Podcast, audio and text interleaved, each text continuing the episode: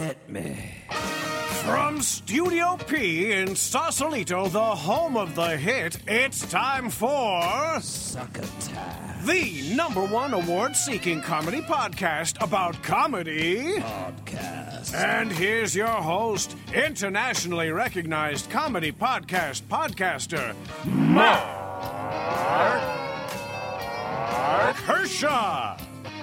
Yes, it's me, Mark Hershon, your host and audio lubricant for Epi 105 of Succotash, the comedy podcast podcast. Now, I hate to do this right out of the gate, but I have to start off the show with an apology to our network and the affiliates, and of course, you, our listener.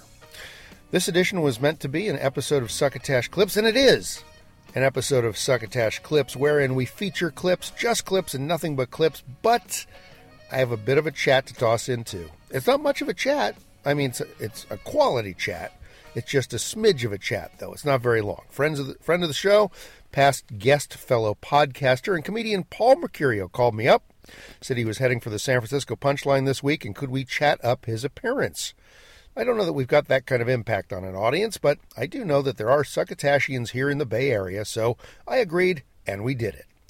Unfortunately, I was still suffering from laryngitis, so you'll get to hear that in the interview.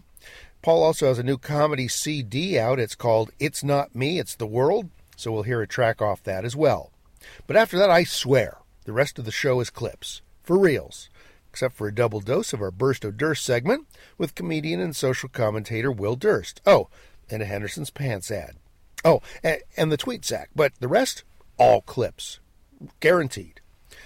The delay for this uh, sode of succotash making it to your ears was because I was suffering from a miserable bout of laryngitis. You can probably still hear it there in my throat. Um, took me a while to get over it, not sure why, and for a couple days completely lost my voice. Every other ailment in the world wouldn't matter, so of course a podcaster gets the one thing that keeps him off mic no voice. Uh, you'll get to hear how that sounded, though. Uh, it's a treat. It's a real treat. All right, let's get to that chat in a minute, but first, here's what's in the bushel basket of clippage that we do have in store for you this show. We have uh, a bit from Pass the Gravy, Proudly Resents, Sibling Rivalry, Soda Press, The Geep and Gam Show, and This Damn World. In addition, we will unveil our new segment this week. I teased it last show. It's the brainchild of our associate producer, Tyson Sainer, and we call it the Podcast Graveyard. So when the time is right, we will feature a clip from a podcast that is sadly no longer with us. All right, here's my chat with Paul Mecurio. It was via Skype from New York, and the only thing worse than the quality of a Skype call is a Skype call where one of the people has laryngitis. Okay, can you hear me? I can. I can. Can you hear me? I can. Sounds like um, it's like a very uh, method actor kind of voice. Yeah, it's my Kathleen Turner voice. Either that or Brenda Vaccaro. Oh my God, Brenda Vaccaro! I remember that. That's hilarious. Nice reference. I uh, I didn't uh, I didn't expect that one to be coming. That's funny. uh, Well, Paul Mecurio, you're coming back to San Francisco. Yeah, I'm really psyched to be back from San Francisco. See you. Go to the Punchline. Going to be headlining there March 4th to the 7th, and it's always great. And usually sell out the place. So getting the word out that I'm coming into town, and people need to drop whatever they're doing and come to see me because this is the show where I reveal something very personal. Oh, this is the show, finally. This is the one where It's been nothing but fluff and feathers ever since you started, but finally you're going to bring you're going to bring the pain. This is the one where I reveal that I will be getting a sex change operation just before Bruce Jenner Wow. to beat him to the punch. to I fi- can't let him to- win. To finally become a man. To My eye, wait a minute. What? You've been talking to my wife. Stop it. Come on. uh, that so bums me out, you know, that he's doing that. I don't know why. He's like such a guy's guy, and you see those photographs of him and stuff, and like, you know, with, with, with the Wheaties box and the running and the jumping and the whatever he was doing. And I think I, you know, I I blame our increased lifespan on I, lifespan on this whole thing. how so? Well, come on, you know, 50 years ago he'd be dead by now. But, but, but you you live this long, and pretty soon you start going, eh, you know what? Maybe I'll give the other team a try. That's Kind, really kind of. funny. Di- once you've had the Kardashians, I mean, come on. exactly. It's sort of like you've gone through every female thing you can as a guy, and it's like, I mean, it's just I don't know, I don't know. It's uh, apparently it's been trapped in him for a while. Like uh, uh, I don't know. It's uh, it, it just seems to me. It just seems to me, and then he's very public about it. And I never, I never like it when these guys like, yeah, if I can help one person who's going through, it. nah, you're just doing this to keep your career. I mean, I believe he wants to do it, but I just feel like that part where they need to go super public with it never rings true to me as to wanting to help. If I could help one person who was a decathlete and married into a rich family and has a successful reality show and wants to and wants to be a woman, that one person. You're the you're that fucking one person. That's it. There's nobody else like you. You you've helped yourself. Go do it in, alone somewhere. Interesting. Well, I'm glad you're getting this point of view out now before you get to San Francisco. Oh, it's coming out in San Francisco because that's the place where it's not supposed to come out. So it's coming out. Oh, there I'm, you go. Doing the transgender operation on stage. If I can't get it done there, I can't get it done anyway. I think that's what Frank Sinatra was talking about. I'm Paul, not sure. Paul Mecurio, comedian, contrarian. You decide. Yeah, exactly, exactly. Well, Paul, not only are you coming to San Francisco to delight your fans with your comedy, but you have a new uh, CD out as well. I do, I do. Um, What's it it called? It's called. Uh, that's right. I'm supposed to say the name. It's called. I really suck at promotion. Hey, my name is what? Oh, there it is. It's called the. Um, it's not me. It's the world, because that's kind of how I feel. Like I get into these confrontations, and then I- and I say to my wife, I feel like the world is zigging and I'm zagging. Like, and I can't be. I can't be right, and they're all wrong. So it's got to be me. But then I think it's like, like for example, I get into a lot of confrontations with people because I can't keep my mouth shut because I believe if you don't say something, things don't change. My wife is like, it's okay to say things, but you have to pick your spots, especially living in New York City where I live. You're going to say something to the wrong person, you're going to get shot. But I get into countless confrontations. Like I've always, uh, I almost got arrested on 86th Street over a plastic supermarket shopping bag, and I pulled my pants down and told the Indian newsstand guy to fuck me in the ass because he said he wanted to Wow. over this bag. Yes. Wow, now who, Uh, now who's sounding like Bruce Jenner? exactly, exactly. and, and then I and then I did a. Uh, I almost got arrested on Amtrak for getting an argument with the conductor because I didn't like the way he was talking to me. He yelled at me to take my bag off the seat next to me. I got in a fight over a forty-five cent red onion, and I'm serious. And then a week ago, I got in a big fight. I almost got in a fist fight over soup. So this, this, but this is exactly the kind of shit that happens to me, and and I don't think I'm wrong, but my wife's like, "Well, you know, maybe you need to figure out a better way to deal with this stuff, right? So I go to this deli, and I, my son's in the car with me, and I I just say, stay in the car. I run into this deli to get it's nice Italian deli that I like to go to get, and I'm looking around. And they got four crock pots of soup, so. And the soup's labeled, you know, chicken noodle, whatever. Now I like to look at my soup, Mark. You understand? Sure. Sometimes they try to, yeah, they try to screw you on your soup. You know, who, who doesn't? Right? It's like, no, they do. Like the chicken noodle, it could be all broth, no stock. They shortchange you on the carrots. I wasn't born yesterday. Okay, so I go over to the soup and I lift the lid, and I lift the ladle up and I look at the soup and I'm like, man, not today. And I put it back and I close the lid. And as I'm turning to walk out, there's this guy in a suit, black guy, just stand there like glaring at me, like give me the stink eye, like looking at me like. Hmm. And then now this is the moment where one person handles it one way, another person handles it another way. I, instead of just walking by him and not saying anything, I say, "What are you looking at?" Right? I got a some bad Scorsese movies. I go, "What are you looking at?" And he's like, uh, "What were you doing to the soup?" I'm like, "What?" Um, this is all true, by the way. This is verbatim how it went down.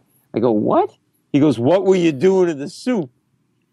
I'm like, "I was looking at the soup." Why were you looking at the soup? Just like that, like very accusatory. I'm like, because I wanted to see what was in the soup. Well, why did you want to see what was in? What are you, the fucking soup Nazi? I'm like, what do you leave me alone? I wanted to see if I wanted the soup. Who are you? You don't work here. Well, I think you did something to the soup. I'm like, what? Are you out of your mind? You have nothing better to do? He goes, you put your hands in the soup. And he yelled at me. right? Now, when someone accuses you of something in public like that, half the people in the room automatically think you did it, right? And look at the world we live in. Like, look at the internet. Like, if you go on the internet and somebody posted a blog, like, yeah, Elton John six yams in his ass, half the people will be like, well, maybe six yams in his ass, right? like, you just believe it because it exists, right? Sure, absolutely. So now I'm like guilty and mad at the same time. I'm like, I did not, I did not. He goes, you put your hands in the soup and that, and I snap and I go, here, here. And I take both my hands and I spread them like, so like, it's like the number 10, right? Yeah. Above my head. And I'm screaming, here, look at my fucking hands, you freak. Do these fucking, take, lick my fingers. Do they taste like chicken noodle soup? That's all I do. All day, I go from deli to deli, teabagging soup. I put my balls in it. I wash my ass with corn chowder. Yeah, you fucking freak. You're hanging out. And then, and now I'm the guy that always has to speak to the manager, by the way. So now there's a guy behind the counter, and I go, I want to talk to the manager. What kind of a place are you running? He goes, uh, the manager, you're not here. I go, then you're the manager for this conversation. I go, why are you letting freaks stand around in a suit, hovering around the soup, assessing people's soup viewing situation? What is, what is wrong with you? Right? So now I'm face to face. I go, take it outside. I'll fuck you up. You'll never be able to eat soup again. You'll be eating soup. You'll only have to eat soup because I'm gonna. You'll never be able to talk again. You'll eat through a straw. I'm yelling, right? I'm screaming. So I leave. I didn't get any soup. I didn't get anything. I'm now I'm angry and I'm hungry and I get in the car. And my son is laughing his ass off. He goes, "You got in a fight again, didn't you?" Because he sees me getting these fights. I go, "Yeah, how do you know?" Because apparently he was looking through the window into the deli, and my back was to the street, and all you could see were both hands above my head, my ha- fingers spread, just shaking like a crazy man. Like, lick my fingers, lick them. Like, so it's just not good. It's just on the CD is um, the one where I pull my pants down and told the Indian newsstand guy to fuck me in the ass. Well, that's that's the one we're going to play right after this interview. Yeah, no, it's there, and uh, I think the Red Onion story is there. I don't know if the Amtrak one is there. Then I got in a confrontation with a cab driver because he threw he threw all his orange peels on the street and wouldn't pick them up. I made him get out of the cab.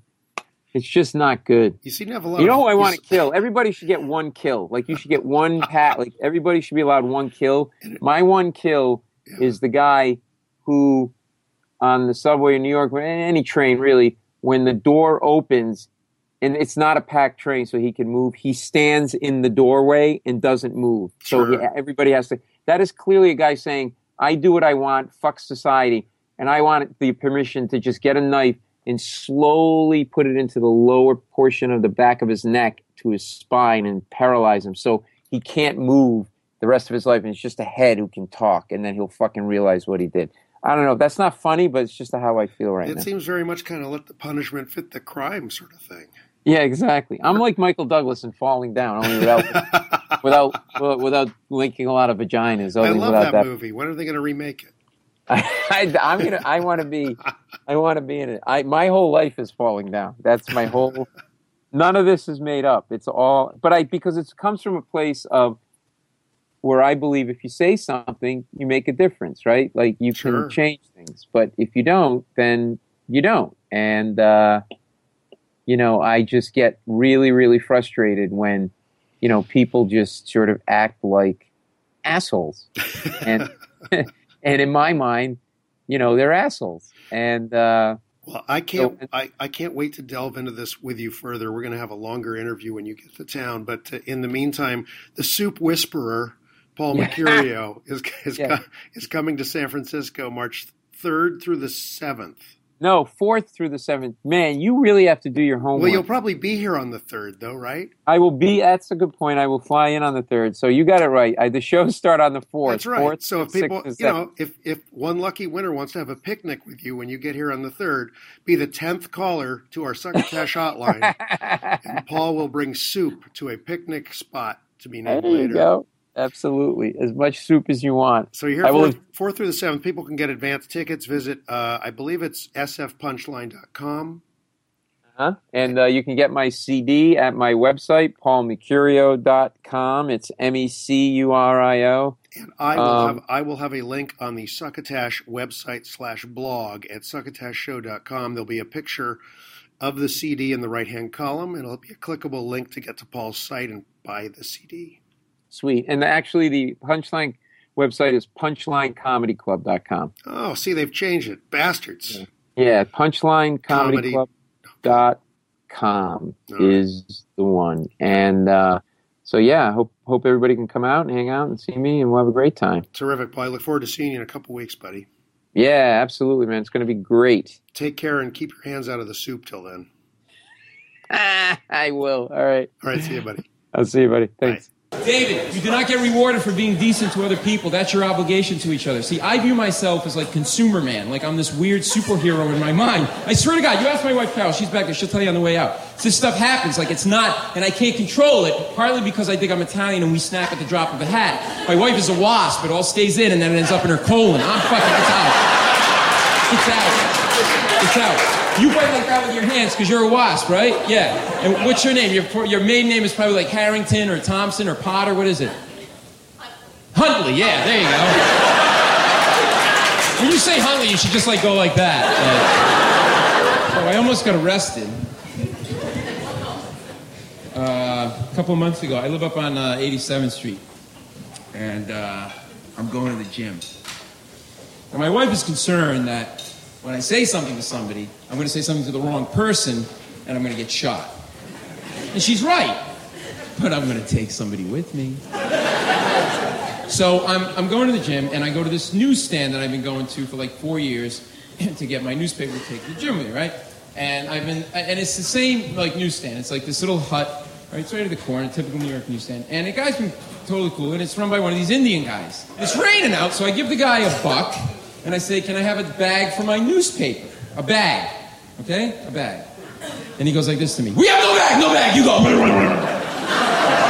like in my face.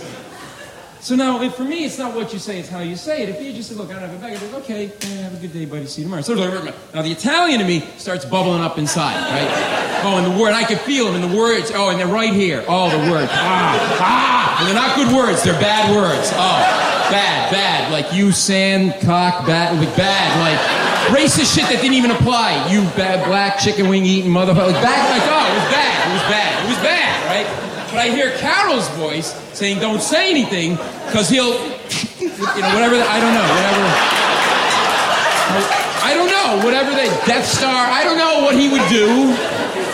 Throw a Mounds bar at me. I don't know.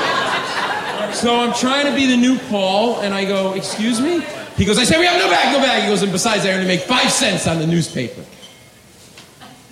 Well, that's the issue. You have the bag. You don't want to give me the bag because you're not making enough money off of me, and I've been giving you my business for four years. I want a bag. No, we have no bag. You go. No, I'm not going to go. I want a bag. No, no bag. No, you go. No, I'm not going. You go. No, you go. No, no, you go. Get on your camel. Go back to where you came from. I know they don't even have camels. I know. I was blind with rage. I know. I know. And then we go at it. And I snap. That wasn't the snap. This was the snap. I go, you know what, buddy? You can take the dollar, the newsstand, the paper, and the bag, and shove them up your ass. And he goes like, and he goes like this to me. You motherfucker! You do not talk to. I will fuck you up properly. He said properly. I had never been told off in such a nice way in all my life. I didn't know how to react. I started to laugh inside. All I could think is, if you're to put it that way, I think I'd like to be fucked up. It sounds like it'd be very dignified. So now it's World War III. Go back to where you came from. I give you my business for four years. At least you can do is give me back. No, I give you nothing. No, God. He comes out from the newsstand. Right? Middle of the day, 86th Street Lex. People walking up and down the street. I think there's going to be a fight. I got no game. I'm 150 pounds soaking wet. Right? I drop my bag. Right? He's coming to me. Fuck you, fuck you, fuck you. No, fuck you. You do not talk to me that way. I will fuck you up the ass properly. I pull my pants all the way down. I swear to God.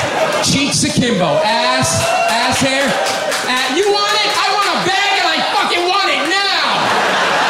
Woo! Come on. Do it. I will do it. Do it. I will do it. Red dot. Hit it. You know what to do with it. Come on. Ah! Woo! I want a bag. Ah! Two cops come over. Two cops come over. This is all they need, right? An idiot. Ah! What the hell is going on? I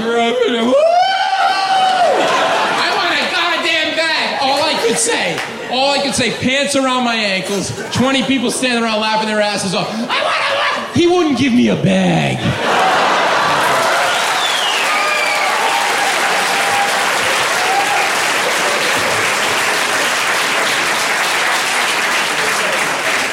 The cop breaks this up. He gives both of us a summons, right? He says to the newsstand guy, buddy, you're lucky. See that guy pointing at me? He's crazy. You messed with the wrong person. He could have shot you. I met the wrong person and it's me, everybody. There you go. The the Get Out from San Francisco Punchline. Still the best club to do stand up in town, I think. As Paul is there March 4th through the 7th. And don't forget to grab his album, It's Not Me, It's the World. It's on iTunes. It's on CD Baby. It's all over the place. I even put up a link to it on our home site, succotashshow.com. All right, here's the first shot of our double dose of the Burst o' Durst, wherein Will looks at the topsy turvy dislogic of the latest load of politicos. Hey guys, Will Durst here to tell you that everything we know is wrong. Just when we think we have it all figured out, somebody lets us know we're so far off the mark we might have taken the neighbor's car to work, slept with our cousin, and brushed our teeth with Preparation H. Turns out it's those damn Democrats responsible for holding back the middle class. Yes, according to Republican Party leaders, the GOP is the great defender of the common man, and the fact that they suck up to the rich like a thousand giant squid on the body of a beached whale is a monitoring device. Like the Vichy government, they're only pretending to be sycophantic leeches. They're actually brave resistance fighters. Senate Majority Leader Mitch McConnell recently told his party they need to refocus on the stagnant middle class, making some folk worry that his real goal is to suck the bones clean. Like that Twilight Zone episode where the aliens arrive with a book called To Serve Man, which is later revealed to be a cookbook. Before pulling out of his short unannounced presidential run, Mitt Romney claimed he was determined to help the working class. And when he called 47% of Americans moochers and malingerers, he meant that in a good way. Jeb Bush says the recession is still going on for 60% of America because President Obama hasn't done enough for the middle class.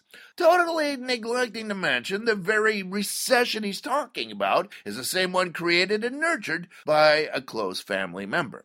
Next thing you know, Scott Walker will run as a friend of the unions, and Chris Christie will announce he's prepared to fight the scourge of type 2 diabetes. Then, in response, maybe we could expect Hillary Clinton to champion tort reform and start bashing the National Endowment of the Arts. For Succotash, the comedy podcast podcast, Will Durst, M.I. You can always find more of Will at his home site, willdurst.com, tweeting on Twitter at willdurst, and of course later on in this very podcast. We're going to kick off this show's official rasher of clips with a show that requested that we give them a listen. So I had Tyson wander out into the podcast wilderness and bring back a sample of Pass the Gravy with hosts Alex Middleton, I assume no relation to England's Princess Kate Middleton, and his partner in crime Curtis Chafin, also it is assumed not related to Kate Middleton. On their website, they claim to solve the world's problems one episode at a time, so it's nice to know that someone is taking care of those matters. They also claim there that it is, quote, the podcast no one is listening to and everyone is talking about, unquote. In this dollop from Pass the Gravy, and really, what could be more natural than gravy and succotash, the hosts get into dolphin love. Deep into it. And we are actually one of the, the best podcasts on covering dolphin stuff. So why don't we, get right to that? We've covered combat dolphins several times, Cole. And uh, now we have people having sex with dolphins. Mm-hmm. My, my first question to you this was a documentary that was premiered at the Slamdance Film Festival. Have you ever heard of Slamdance before? Uh, briefly, not really too much. Let me look it up. Is it like a, a Walmart of, of film festivals compared It is the to Walmart of film festivals while I go to the Target and Whole Foods of film festivals. Sundance is the whole I go to I go to South, yeah I'm actually going to South by Southwest but yeah let me I know and I'm not gonna go to your bar You're not going to hang out with Curtis? nope I'm gonna be busy You guys can do the Oh. podcast from off. Jerking off other dudes. We, we could do a live PTG from South by Southwest from a bathroom stall in South by Southwest. Almost. We're yeah. here in the stall right here. People are like, what is going on? you just hear flushes Yeah. throughout the whole show. so stupid. Uh, no, it's crowd noise. It's crowd Hold noise. on. Okay, so I'm looking at it. What do you know about it? Well, I just saw this was where that documentary. It's called Dolphin Love. Yeah, the guy who Premiered. Had a relationship with a dolphin for a year. Yeah, so pre- yeah, basically that's the gist of it. And Right. It's that this guy was at Floridaland, the theme park in Sarasota, Florida, mm-hmm. and Dolly was the bottlenose dolphin that he kind of uh, he said it, the, the dolphin seduced him. Aww. I don't really. He, he, uh, this this is the only explanation that I really got. He said, I started rubbing her along her back, working my way to her flukes. I'm not really sure what flukes are, but it sounds dirty. Hold on. Wait. You don't know what flukes are? Me neither. Let me look it up. Flukes. Well, first I want to show you. I- I'll show you guys. her We'll flukes, post it. her tail. So I guess that flukes are Yeah. her, like. This is what I was saying. Yeah, this man had sex with. This is the movie poster from that. We can post the trailer for Dolphin Love. I mean, we on the can. stuff from the show page if you guys want to go see this. Yeah. So it, yeah, I posted the picture like a couple weeks ago about it. Um, on I didn't know you had. on my- okay. Wait, what did you say they were called? Fluke. Flukes. Yeah, flukes, and so then it looks like it's her tail. Oh, I thought it was going to be like. Well, see, because dolphins are the only other mammals that actually have sex for pleasure. Right. So I thought monkeys did too. Ugh. I don't think. I mean, they masturbate. Yeah, that's probably pleasurable too. Oh yeah, it is. It is. All right, so uh, he says, as I was rubbing her and moving my hand towards her tail, Dolly was slowly rolling around her long axis. So I guess that was the dolphin seducing him. I'm not really sure what that means. But so, somehow this guy was seduced, he says, by the female dolphin that he spent a year having a sexual affair with. That's hot. You said it's hot? No, I didn't say that. You thought it was hot? No. Moving on. Gross. So He had sex with a dolphin on the reg for a year. yeah, he wrote a book about it And he was in a proud movie. and a movie. What have you done with your life, Kurt? That man fucked a dolphin, wrote a book, and made a movie. His, I'll never his be novel, as good as that man. his novel is called Wet Goddess. Wet goddess. That was the, the novel that the documentary was based off of. That's what I call my girlfriend too. Just joking.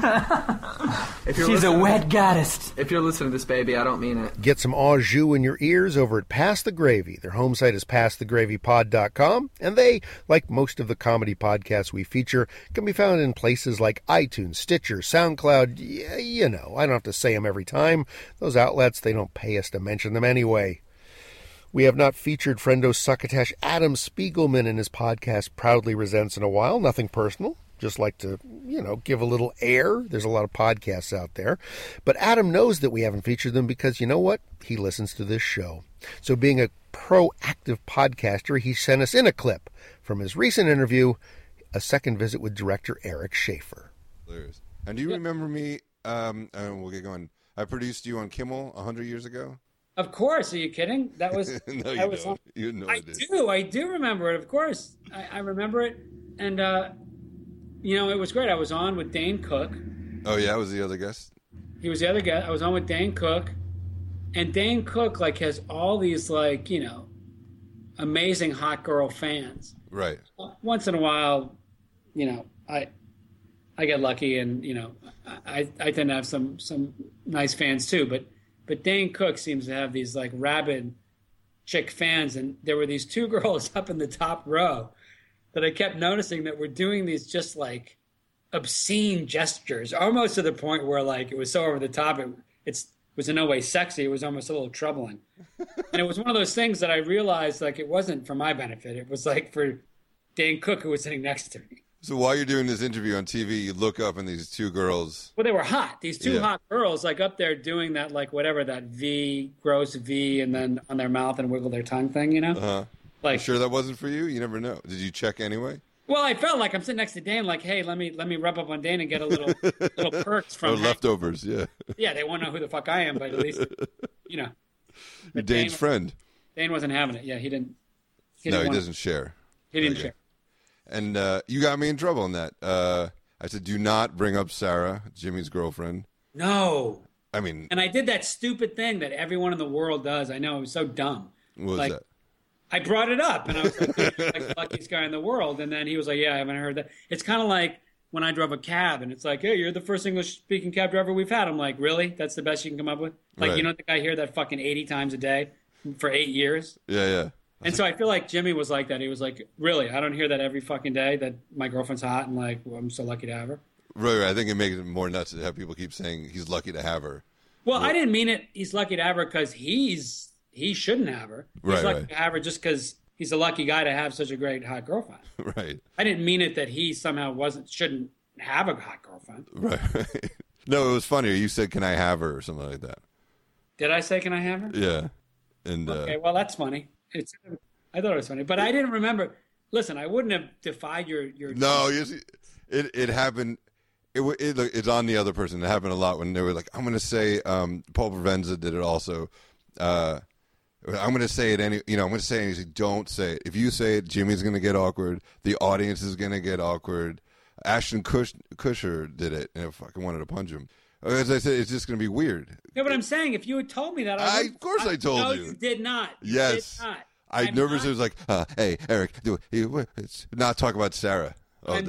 I'm not a rule breaker. I would have respected the, your authority No. as a producer, and I would have. You never fucking said it to me. I, Of course me. I did. Course I would not have in, gone, Yes. yeah, yeah, I won't, and then done it. That's not my style. I think you got out there and you're like, "It'd be funny." I did not. No, no, hundred percent. No, you did the You're crossing your thing. fist there. You did the hamna hamna hamna, but then you never add in. No, no. Why would I humana humana humana and not follow up with? That? I don't know. You. That's on you, buddy.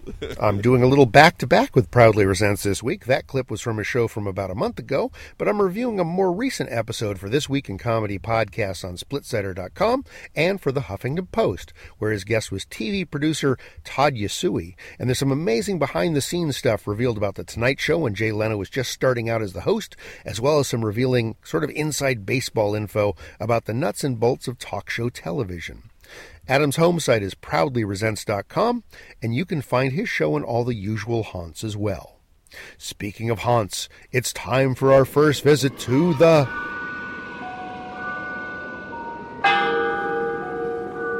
Podcast Graveyard.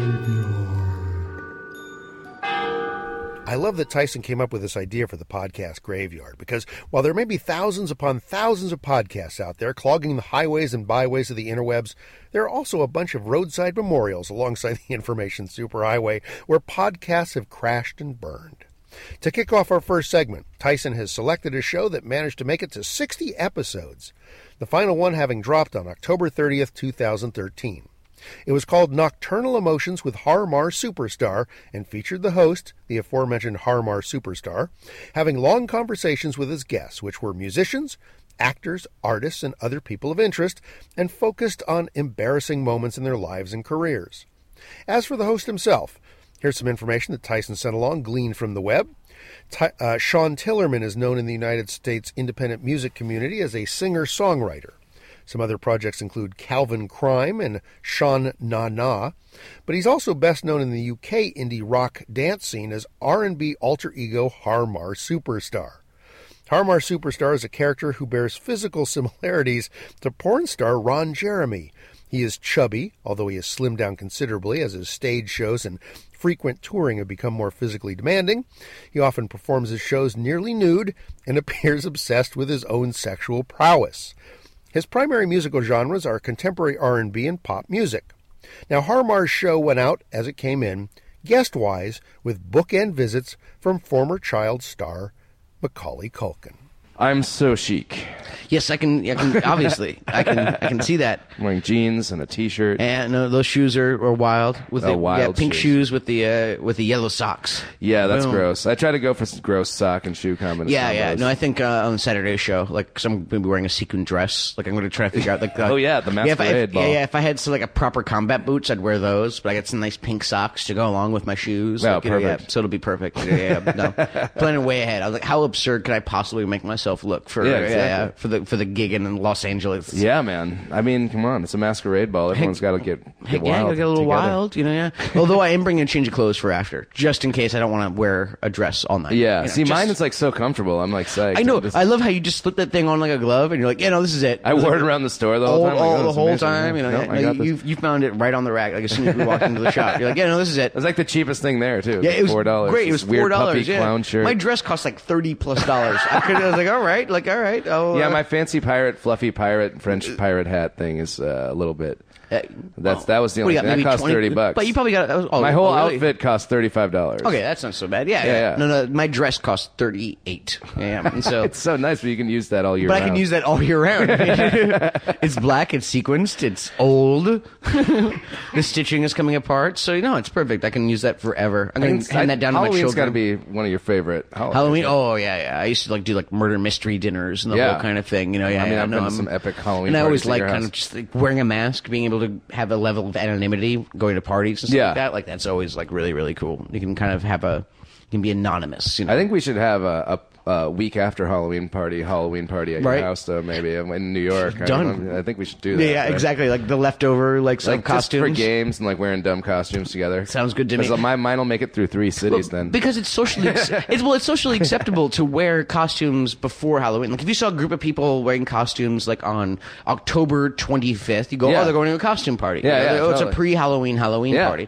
You never hear about post-Halloween Exactly. Halloween parties. You never see somebody on November 3rd, a big group of people like dressed Exactly. pirates. Like you just don't. So I think, yeah, yeah, maybe we got to start a thing. You know, Yeah. yeah. We'll, we'll, we'll, I think I, I'm in for that. Yeah, Yeah. we can do some more charades. Or we could all dress up like pilgrims and have Thanksgiving way It's true. early. way early. like, like a late Halloween, early mm-hmm. Thanksgiving party. You know, like I, I call the Indian chief. That's me. Oh yeah, Yeah. Chief Corn is Bagelheart? You maize. can Bagelheart. What's that? Bagelheart. Yeah. Oh, yeah. At the Never mind. dinner. Yeah, you are Chief Bagelheart. Ba- Bagelheart. I mean, everybody bagel. Bagelheart. I can't say bagel. Bagel. No, I now I can since I Finagle lived in New York, bagel? I used to say bagel, and people used to like laugh at me, like Yeah, because you that's know, because that's wrong. bagel. bagel. yeah, that's good. People say bagel. What? It's it's probably phonetically correct, but Bagel? it's it's no, you're saying it wrong. bagel. ba- ba- bagel, bagel, Bagel. finagle a bagel, Fraggle. You say fraggle. fraggle, fraggle Frag- rock, Fraggle rock. fraggle rock, Fraggle. Frag, fraggle, Fraggle. rock, Fraggle rock. Is that bagel? What's that? Ba- bagel. bagel, bagel. Is it bagel? It's it's bagel, Okay. bag, like Chesapeake No, that's bagel. Beg. Like I beg you. Yes, I beg. Of, I beg Ba- of you. bag, I, bagel of you. I bagel of you. Please. Oh God, what are we doing? Yeah, I don't we know. Become? Yeah, well, I, I love how there was like nobody at the venue except for the uh, you know the sound guy and one security guy who just didn't wasn't paying attention at all. So I just hopped behind the bar, like, Oh, got yeah. myself a couple of drinks. So yeah, I think it's all good. Oh, oh yeah, yeah, we're all friends here. You know, yeah. Well, some some places are really iffy about that. Oh, some yeah, people yeah. just do not like strangers This is behind my the bar. bar. Exactly, and I I Like, respect not that. You your know, I mean, you know, uh, but yeah, no, nobody was there to say no, and so yeah, yeah. Yeah, so I mean was- they're gonna give us drinks anyway. Oh, later, of course, so of course. not You know, like- yeah, but you know, just okay. we're just kicking well, it off early. If you to, to get me to go on stage and sing a song, you know, or Yeah. to karaoke or whatever, I need to have a couple of drinks in me, you know. Yeah, I have to, like, yeah. I have to get it going, you know. Yeah, Yeah. gotta get that liquid courage going. Yeah. you know, yeah, yeah. And so, uh, We'll get yeah, more. We'll get more So yeah, dinner. Harmars tricked me into uh, singing a couple songs with him, you know, Never on My stage. Love, Never the my love. Association classic. Heck yeah, The heck yeah. Brothers. And we did uh, romantic. Power of Love. Power of Love. But I just help with the chorus, even Yeah. though I only know two thirds of the chorus. yeah, that's, that's, what everyone know knows. I've I've done that song live many times. I don't know the words. Yeah, yeah, no, all. don't need money, don't need fame, don't need credit cards to ride this game or whatever. Yeah, and then there's a whole section that no, like people only know two thirds of the chorus of that song. Yeah. and I realized like I'm in that ninety percentile. yeah, yeah, yeah. I have no idea. dude. Yeah, it's And the solo is powerful. Well, yeah, it's the power of love. Oh, it's just coming pow- through. power of love. I mean, and when you fake it, it's Oh, I like think it like a nothing champ. else. Oh yeah, what noises were coming out of that machine? That was- I know. It's like, yeah, that's really. You can visit the gravesite of Nocturnal Emotions over on earwolf.com, where the episodes still reside, and they're also on SoundCloud. Started getting some very kind retweets and mentions from a new podcast out there called Soda Press, hosted by a guy named Andy Thomas. And then he went and gave us a big ol' shout out at the top of a recent episode. So the least we can do is clip him for you. Soda Press episodes are pretty short and feature Andy monologuing about a given topic which spins off into related micro rants. Here's a snippet of him going off about gross gym wipe down towels. I have to do lots of cardio to help like with my blood pressure and things. So I go about 3 times a week. It is pretty depressing. Guys like 20 years older than me lift heavier weights. Girls, like teenage girls, run faster than me. Um, the trainers there, who once were very nice and very open, have stopped asking me if I need any help because they too know that I'm completely and utterly helpless. I'm so slow on the treadmill that some old guy once asked me, Hey, kid, when you going to start? But I figure I walk over to the drinking fountain a lot. It's probably like what I figure the best exercise that I get the whole time I'm there. I just start I decided to start running on the track. It didn't last long once the grandmother pushing the stroller lapped me twice. So then I decided to get on the bike even though I didn't have my helmet, but once I remembered that it was a stationary bike, I figured it was uh, you know safe enough without the helmet. So once I got off, some kid, like some young stud guy, you know, started yelling at me, but I couldn't hear him over my heavy breathing. Finally, he just came right up to me and started yelling in my ear. And that was a good thing, so I could finally hear him. He told me that I had to start wiping down the machine. I've been going there six months. I didn't know you had to wipe down the machine. It proves one thing you do learn something new when you go to the gym every time. So I figured I best uh, wipe down the machine. And I grabbed that little towel and I grabbed that bottle and ugh, that towel. It's already moist when you grab it. It's probably got more germs than that actual bike does. It really is nasty. So I wiped everything down and then I looked around for some hand sanitizer because of that nasty towel. I couldn't find anything, so I just sprayed my hand with the bottle. I couldn't use the towel, so I just walked around with a wet hand. If you want some bite sized podcastizers to listen to, check out Soda Press at Andy's home site. But rather than give you the long ass URL, just Google Soda Press podcast or visit our home site succotashshow.com and click on the title for the soda press listing. That'll take you there too or get it from one of the fine podcast outlets across the web. We'll be back with more clips the tweet sack and another burst o durst right after this word from our patron benefactor and sponsor Hello, friends. Bill Haywatt here to tell you that sometimes it's not your pants, but what's in your pants that's important. And when the contents of your trousers is a pair of Henderson's bivouac briefs, your privates couldn't be in better hands. Henderson's Pants is, of course, world renowned for their pants and trousers, but we believe in building lower body garments from your bottom on up, which means it's high time that we get into the underwear game as well. And what better way to announce to the world that we're ready to get into your pants than with Henderson's bivouac briefs? These are not just some wimpy, wispy man panties. No siree, Bob. Henderson's bivouac briefs are woven from 100% Kevlar and are made with everything you need when getting home is not an option.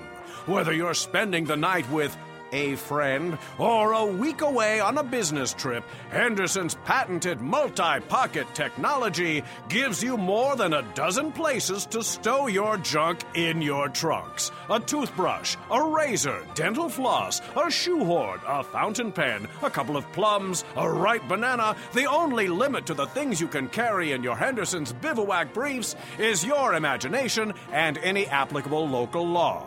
Originally designed for MacGyver, Inspector Gadget, and the Professor from Gilligan's Island, Henderson's Bivouac Briefs are just the ticket when you want to play hide the salami and really mean it. That's Henderson's, makers of manly unmentionables since 2013, and now back to Succotash. Thank you, Bill Haywatt. Kudos to our friends at the Sibling Rivalry Podcast, that would be Jeremy, Stacy, and Aaron, for being savvy enough to know that the easiest way to get your comedy podcast clip on our show is to use our custom upload URL through hightail.com. We tweet it out there regularly. You can find it at our home site at succotashshow.com, but I will give it to you once right now. That URL is hightail.com slash uh, you uh, backslash, I guess. Um, I think it's just a slash, right? Backslashes go the other way. Yeah. So it's hightail.com slash you, lowercase, slash succotash.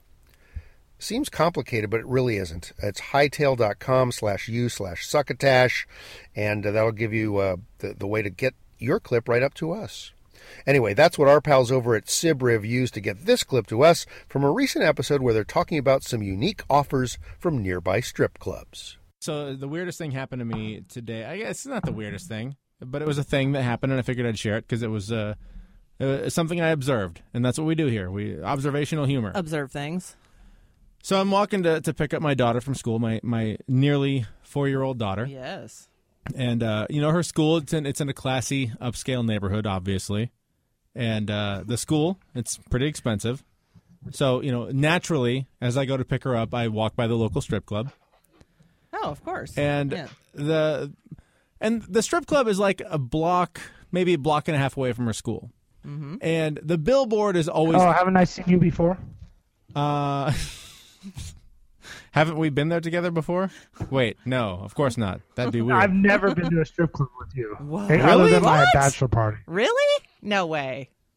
That's. I could have sworn. I've been to a strip club with Jeremy. How have you not?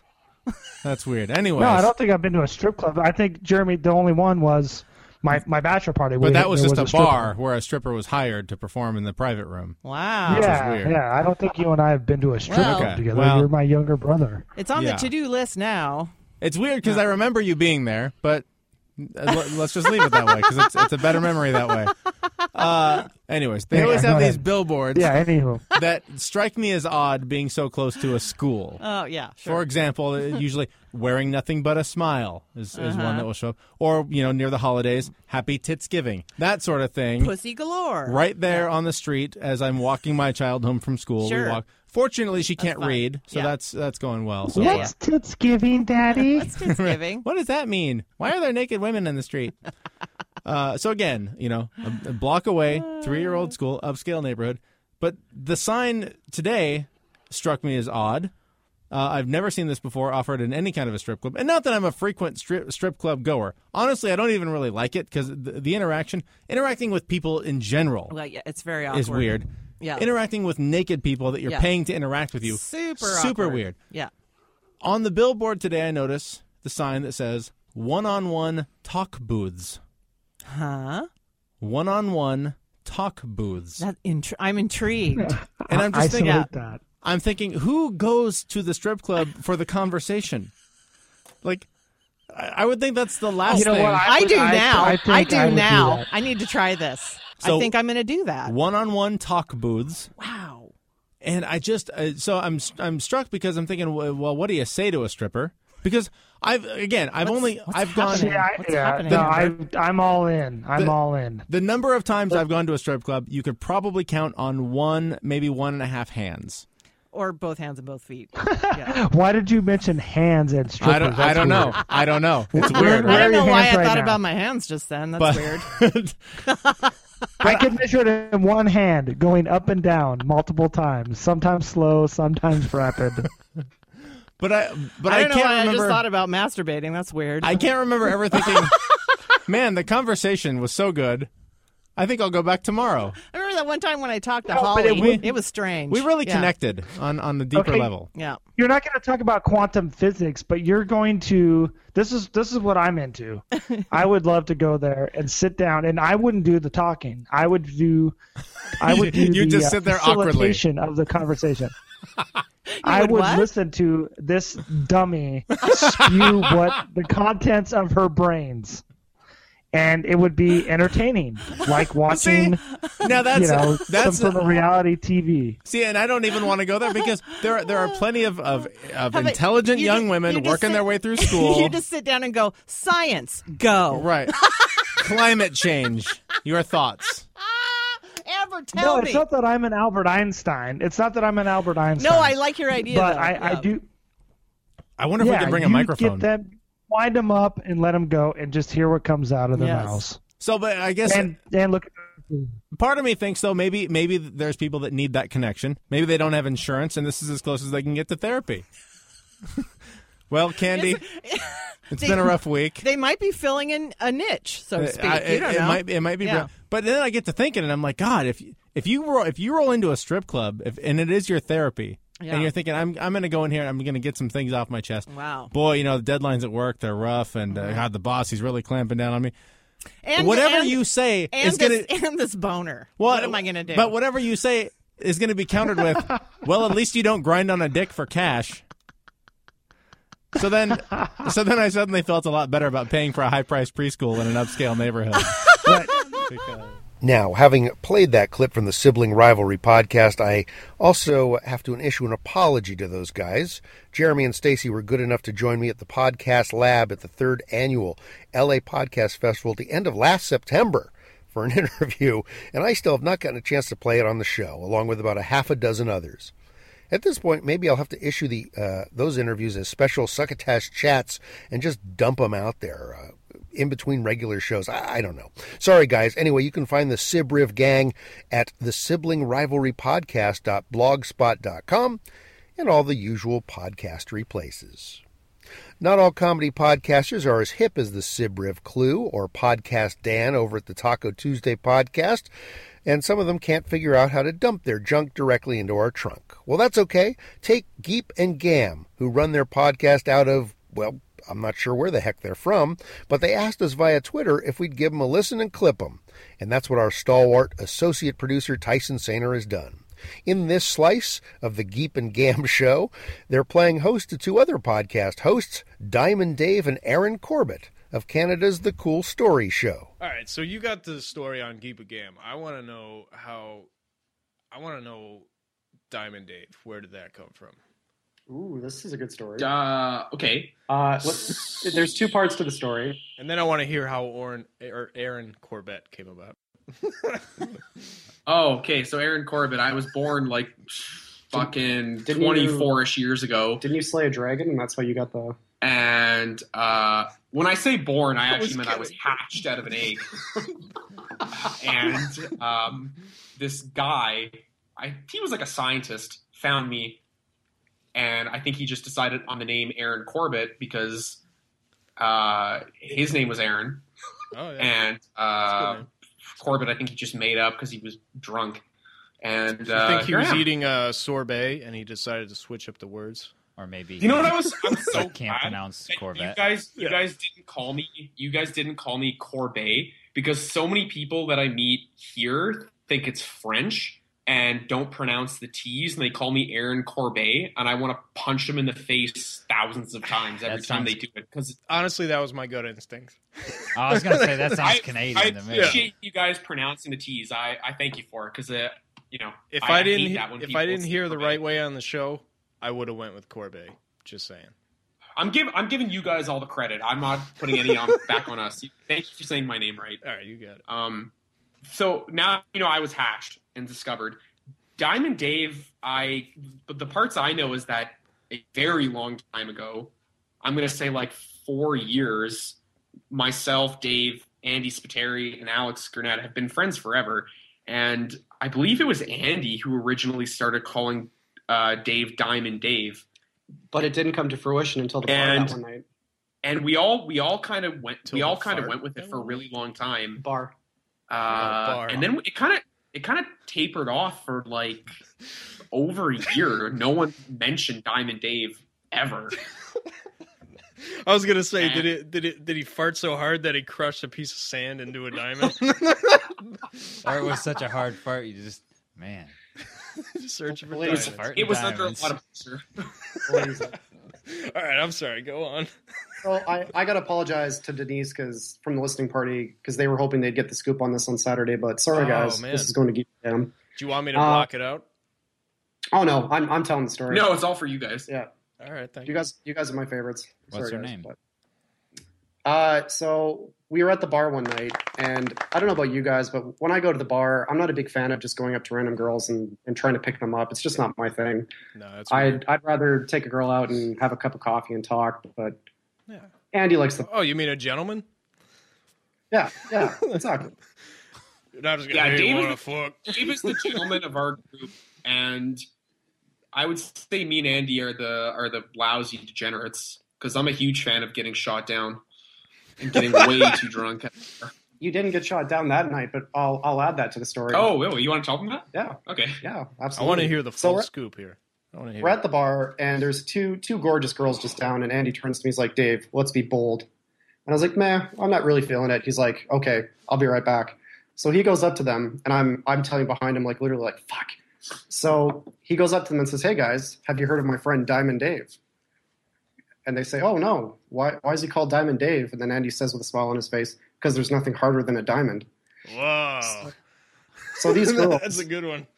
I'm literally like slapping, like face palming myself. These girls turn to me.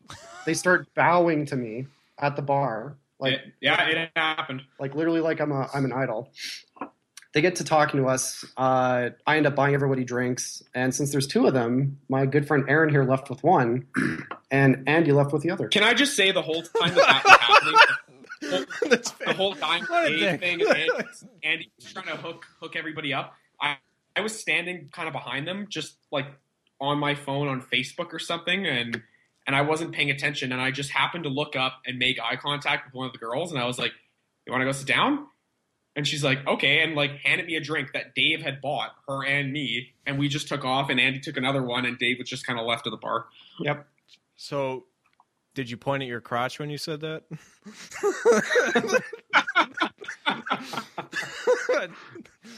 And then after that, it just the name stuck, and everyone's spelled that since. That's pretty good. It also kind of exemplifies that uh, that no matter what, Dave will always be just the nicest dude. Always, he's a total gent. Things are getting awful meta in here. Uh, that was a couple of podcasters appearing on another podcast and being clipped on this podcast. You can find the Geep and Gam show on iTunes, Stitcher, and also on Libsyn, which also happens to be the home provider for this here Succotash show. Uh, Liberated Syndication is their full name, but uh, Libsyn is, uh, if you're getting in the podcast game, Libsyn is a place you should check out. Prices are reasonable, and they do uh, a great job housing your podcast and getting it up to the usual places in quick order. Another show that reached out recently via Twitter and asked if we'd give them a sniff is This Damn World podcast, hosted by Dom and Jen. iTunes describes the show as, quote, a long form conversational podcast, unquote, with topics ranging from news, life, and all around creative.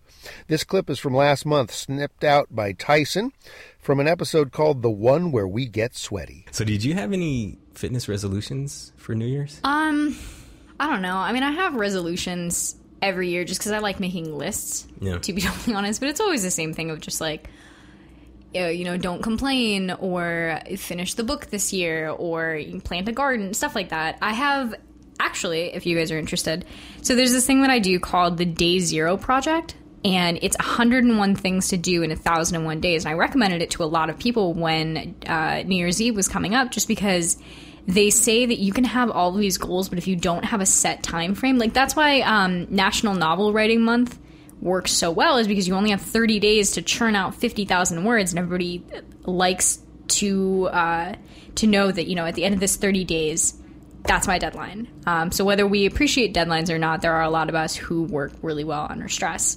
So this is a much longer timeline, but it's still a bit of stress to push you forward. So to answer your question, it's mostly to just, like To be fucking better? be fucking better. Yeah, that, that's really that is my resolution. Um, you just to have like better strength in my legs and stuff. Like I walk to work, and whatever. But Yeah.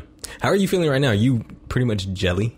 Like I'm I'm jelly. I mean, obviously, you worked harder than I did. yeah, I kick shit harder, but I feel better after food, as I always do.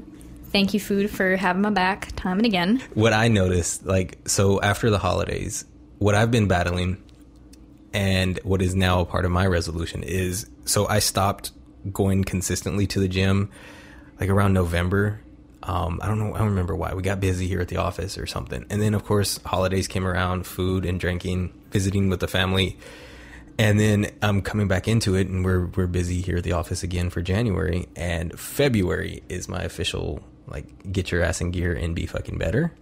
And I, I physically can't believe that it is going to be. Wait, fucking February. Yeah, Happy New Year already, basically. Seriously, no. It's It's about to be 2016. There you go. I can't. No.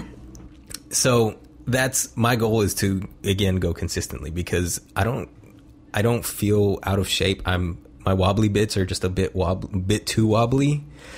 And I just I want to tighten them up. Like two weeks of Muay Thai and you like I'm tightened up in Mhm. all the right places and it's nice. But like my first class after the holidays, I went home. I was great. I took my shower. I was I ate dinner. It was fine. Like twelve thirty or one in the in the in the morning, I wake up and just everything hurt. Like sore, sore woke me up. Like it, it just said, "Hey." It, like if it was a person, if it was this an, an actual being, Sore just said, "Hey, how's it going? I'm here now," and I was like, "Oh, Good morning, Starshine. The Earth says fuck. So I'm anxious to hear what you have to say tomorrow about this class today. I'm sure it'll feel good. You were. No, let's just stop my expectations at the part where I'm going to sleep really well tonight. Yeah, I mean, you might just pass out, but tomorrow morning you'll feel it. I'll stretch so I don't have that lactic acid buildup. Nice and I drink try. a lot of water. Yeah, you drank all of my water. Yes, I did. So I wanted to. I wanted you to see sparring. That would have been cool. That would have. But you were jelly, so. I was jelly. Oh, and I forgot my shin pads. I didn't. Rude. Well, I had to carry all the gear here, but so sparring is the practical application of everything that you learn. Rather than kicking pads or bags or air, you actually get to kick another human being who's anticipating and wearing protective gearing gear as well. So it's kind of fun and it's not as stationary. So you obviously move and work a lot harder because Mhm. hitting a moving target is so much harder than kicking a pad or hitting a pad. Oh, but. But I think you would have gotten a kick out of that. If you're a fan of random conversation, check out more Dom and Jen over at This Damn World on their home site, thisdamnworld.com. And I love it when a podcast manages to get themselves a nice clean URL for their show. We've got ourselves a second burst of Durst right around the corner to take us home, but first, let's riffle quickly through the tweet sack. Hello there, Tweety. First up is a request by Elizabeth Gorman of New Jersey for one of our nifty zippy succotash zipper pulls. I'll pop that in the mail this week, Liz. If you'd like one of these little dealies, it features a small round succotash logo with a little dangly bit that attaches to any zipper that has a hole in that little part you pull on. What is that thing called? The tug? The tugger? The tongue? I have no idea. But once you get this stuck on there, your zipper becomes 400% easier to find and pull. Just email your snail mail address to zipper at succotashshow.com. I will personally get around to mailing one out to you eventually. Got a DM from recent Succotash guest Brian Flaherty who says, check out this week's episode of the New Hollywood podcast. That's the show he hosts. He says it's all about the alternative comedy scene in Los Angeles and movies and life. Wow, that's a fulfilling podcast. I'll check that out, and you should too, dear listeners. We also got a tweet from Shaq Scott who reminds us that his podcast, Studious Studs, has a new episode up, so give that a listen. From Marquita Casal comes this tweet. Succotash Show. You just gotta love the real Raucus. He is amazing. But of course, you are too. Okay, thanks. Uh, Monica Homburg, the charming hostess of the Dazed and Convicted podcast, reached out so I could tell people she has slightly altered the format of her show. Uh, her show once again. She's dumped her co host, is taking the reins all by herself, and now is mostly reading dubious, spurious, and just plain weird Craigslist ads. So good luck, Monica, with your new version of the show, and uh, we'll have to have you on to talk about it. The Angry Old Man podcast just made the jump to Libsyn, so uh, Robert and Edna are hoping that they're going to find their life a little bit easier. We'll feature a clip from them, and perhaps in the next upcoming Succotash Clip show. And now it's time for our rapid fire mentions of those folks nice enough to tweet, retweet, favorite, follow, DM, like, or otherwise mention Succotash during the past week. John Dredge, Davian Dent, Jason Mack, Bilo66, Super Meowie, DAPF Pod Neil C, Graf, uh, Grax Bishop, If, DAPF Pod Annalise, Cara Tramontano, Mimi Toll, The Kimchi Chronicles, Hal Lublin, Nina Dennison, Ahab, Jason Edwards, Creek of the Week, Now Channel TV, Tiny Odd Conversations, Stephen Fortin, Salty Language Pod, Tiki Masala, Bob Zaney, Triple A, no, Quadruple A, The Wrong Foot, Johnny Private or Joni Private, Sweet's Feathery Jesus, San Diego Sabrina, Eat Shit Sleep Podcast, Father McMurphy, The Fiends Show, The Angry Chimp, Robert Southgate, Cuckoo for Who, Strange Times, uh, Adam Wolf, Justin Cullen, OMB, We Have Issues, boy do we, Mac and Cheese, Eat KS, Ever After Podcast, Lady Killer DD, Mike Brown, Conrad and Jack Show, Harry Humor New York, and Gimme That Wheat. All right, thank you, Tweet Sackers. Any questions you might have about this show, life in general, or side dishes, please send them to me in an email to MARC, that's mark at succotashshow.com. And if you're a comedy podcaster, we will retweet your show messages if you just pop at Succotash Show into them when they drop. Here's our second dose of Mr. Durst, in which he attempts to decipher the Democratic Party's message. Hey guys, Will Durst here with a few choice words about the Democratic Party and their message, which is like saying the Eskimos and their convertibles, the Mormons and their all night dance marathons, ISIS and their fabled art appreciation classes. After last year, what can be politely called the most gruesome drubbing in the history of midterm elections, the Democrats commissioned a report to investigate what the hell went wrong and how to get back in the game. The report was based on interviews and studies and surveys and astrological forecasts and ratings on IMDb of the first two Hobbit movies and some random notes found on the back of spindled lunch receipts and fortune cookies, but only from indigenously correct restaurants in the Chinatown sections of four large metropolitan areas on the West Coast. Although the full report isn't scheduled to come out until May, preliminary hearings of their official soul searching were announced, and just like the Republicans after 2012, the Dems have come to the considered opinion that it isn't their message that's keeping them from a humongous pile of victories, but the delivery of it. Like saying Domino's has terrific pizza, if only we could figure out how to keep it from arriving cold and mealy with congealed cheese sticking to the top of the box. Former Democratic National Chairman and Pennsylvania Governor Ed Rendell said because his party's message is reasonable and intelligent, it's almost inherently nuanced. Well, there's your problem right there. Inherently nuanced? Yeah, that floats down the middle of Main Street like a tank on a Zephyr. The answer is pretty simple. You guys want to be the smart party? Stop doing stupid stuff. You want to be known as a successful party? Stop being such losers. Stand for something, anything, besides the national anthem, that is. For Succotash, the comedy podcast podcast, I'm Will Durst. Grab yourself some Durst over at his home site, willdurst.com. He also tweets at Will Durst. And of course, keep your eyes peeled for his personal appearances on a comedy stage near you. Okie dokie, Succotash Clips with just a side of chat is Kaputski.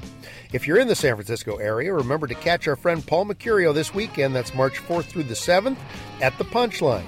We'll be back soon with an episode of Succotash Chats where I'll be speaking with comedian, podcaster, and warm up guy for the nightly show, Kevin Bartini. See you then. In the meantime, please remember to pass the Succotash. You've been listening to Succotash, the comedy podcast podcast with your host, Marc Hershon. Brought to you by Henderson's Pants and. Imagine your company's name right here. Find us on the web at succotashshow.com, on iTunes, on Stitcher Smart Radio, and on SoundCloud. You can also hear us streaming and like us on Facebook.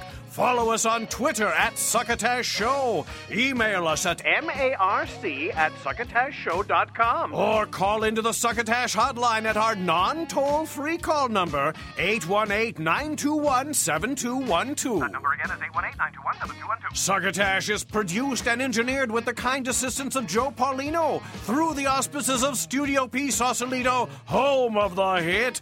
Our associate producer is Tyson Sainer. Our musical director is Scott Carvey. Our booth assistant is Kenny Durges. Until next time, I am your loyal booth announcer, Bill Haywatt, reminding you to please pass the succotash. Goodbye.